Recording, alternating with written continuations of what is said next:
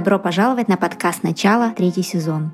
Здесь вы найдете все, что должна знать современная женщина о менопаузе, чтобы пройти ее с легкостью и комфортом.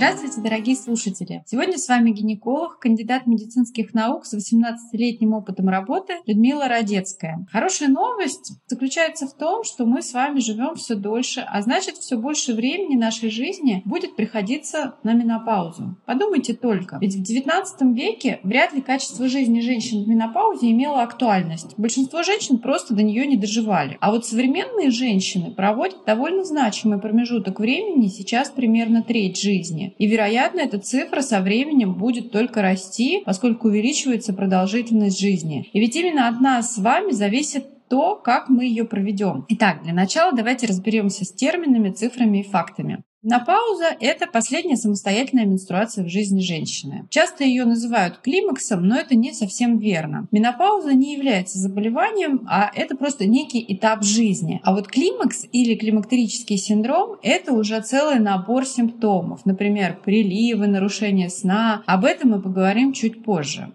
Оценивают наступление менопаузы ретроспективно, то есть оглядываясь назад. Если последняя менструация была 12 месяцев назад, мы говорим о том, что менопауза наступила. Средний возраст наступления менопаузы у женщин-европейцев обычно 51 год. Менопауза бывает преждевременной. Это когда менструации прекратились до 40 лет. Правильнее такую преждевременную менопаузу называть синдромом преждевременной недостаточности яичников. Ранняя менопауза – это когда менструации прекратились в 40-45 лет. Своевременная менопауза, когда менструации прекратились в 46-54 года. И поздняя менопауза, когда женщина менструирует аж до 55 лет. Этот период менопаузы выделяют, так как именно в менопаузе происходит ряд существенных перестроек, изменений в женском организме. И в жизни женщины таких периодов гормональной перестройки несколько. Даже есть специальная шкала, которая называется шкалой Строу. Она была разработана американской группой ученых в 2001 году и была переработана в 2011 году. И вот там выделяют сразу несколько периодов старения репродуктивной системы женщины. Это репродуктивный репродуктивный период, который делится на ранний, пик, поздний репродуктивный период, переход к менопаузе или фаза менопаузального перехода, который в свою очередь делится на раннюю и позднюю. И дальше идет уже постменопауза,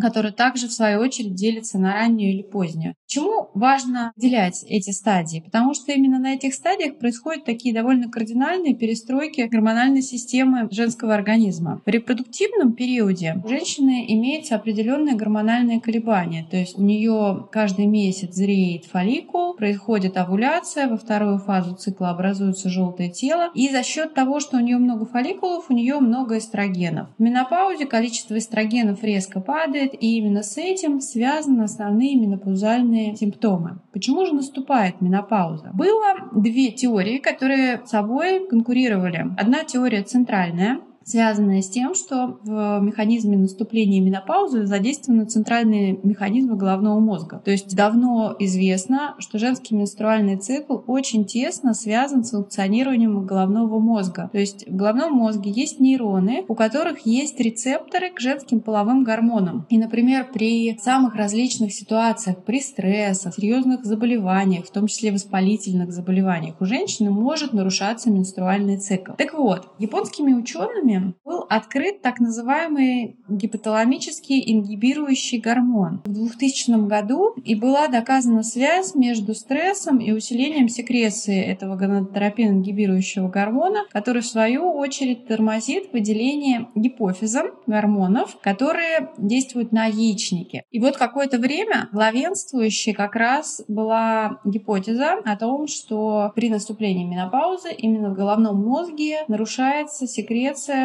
гонадотропин-релизинг гормона и повышается секреция гонадотропин-ингибирующего гормона. Однако эта гипотеза не получила подтверждения. Все-таки сейчас считается, что основным механизмом наступления менопаузы является истощение яйцеклеток, то есть истощение запаса яйцеклеток. Дело в том, что яйцеклетки девочки формируются еще в утробе матери, и на их количество может влиять особенности течения беременности. Очень интересный факт заключается в том, что у новорожденной юной девочки аж 2 миллиона яйцеклеток. Представляете, как много. А к первой менструации или к периоду полового созревания остается только 300 тысяч яйцеклеток, а остальные подвергаются обратному развитию или атрезии. Это физиологический процесс. Затем в течение жизни каждый цикл только одна яйцеклетка овулирует, а сразу несколько опять подвергается вот этому обратному развитию или атрезии. А вот начиная с 38 лет количество яйцеклеток резко уменьшается, приближаясь к нулю примерно к 50 годам возрасту наступления менопаузы. В некоторых случаях истощение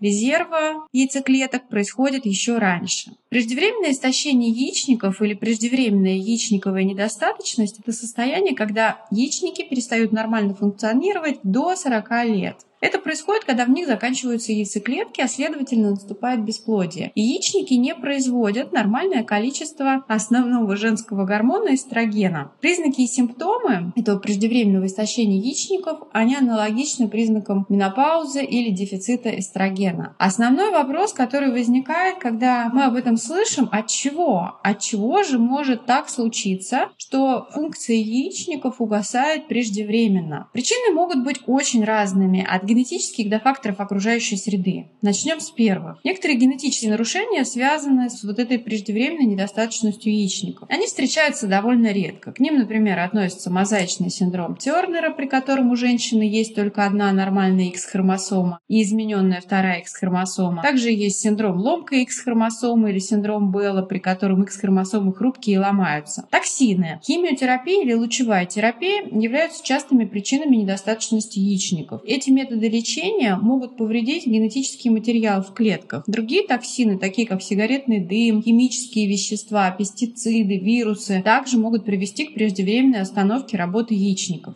Также большая группа причин – это аутоиммунное повреждение яичников. То есть наша иммунная система начинает вырабатывать антитела против ткани яичников. Неясно, что вызывает иммунный ответ, но одна из возможных причин – заражение вирусом. А часто причина преждевременной недостаточности яичников так и остается неизвестной. Большое значение имеет семейный анамнез. Так, например, если у вашей мамы рано прекратились менструации, то это может произойти и у вас. Большим фактором риска также являются операции на яичниках. В своей практике я часто встречаю пациенток с оперированными небольшими, например, эндометриоидными кистами, у которых после операции сильно истощился авриальный резерв резерв именно из-за того, что вместе с кистой была удалена здоровая ткань яичников вместе с яйцеклетками. Конечно же, всех нас интересует вопрос, а как же отсрочить менопаузу? Как ее отодвинуть? К сожалению, современная медицина пока не в силах отодвинуть время наступления менопаузы. Здесь так и не придумали какую-то волшебную таблетку. И здесь мы опять говорим про здоровый образ жизни. Питание, физические нагрузки, отказ от вредных привычек. Кстати, прием комбинированных оральных контрацептивов, такой довольно известный миф, что они помогают сохранить яйцеклетки, это не подтверждено научными данными. Их прием не поможет сохранить яйцеклетки и отсрочить наступление менопаузы. Также они не влияют на беременность и роды.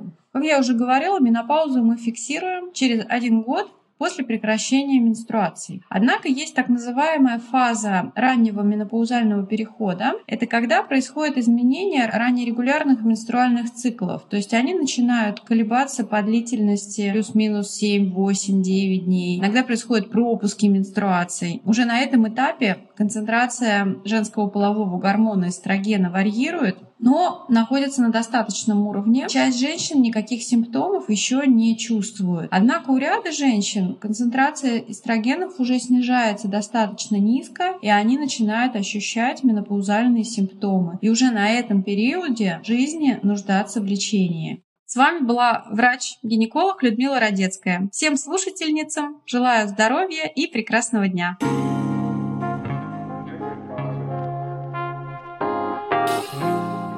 Подписывайтесь на наш подкаст, чтобы не пропустить новые выпуски. Присоединяйтесь к нашим сообществам в социальных сетях. Там вы найдете еще больше полезной и интересной информации. Все ссылки в описании.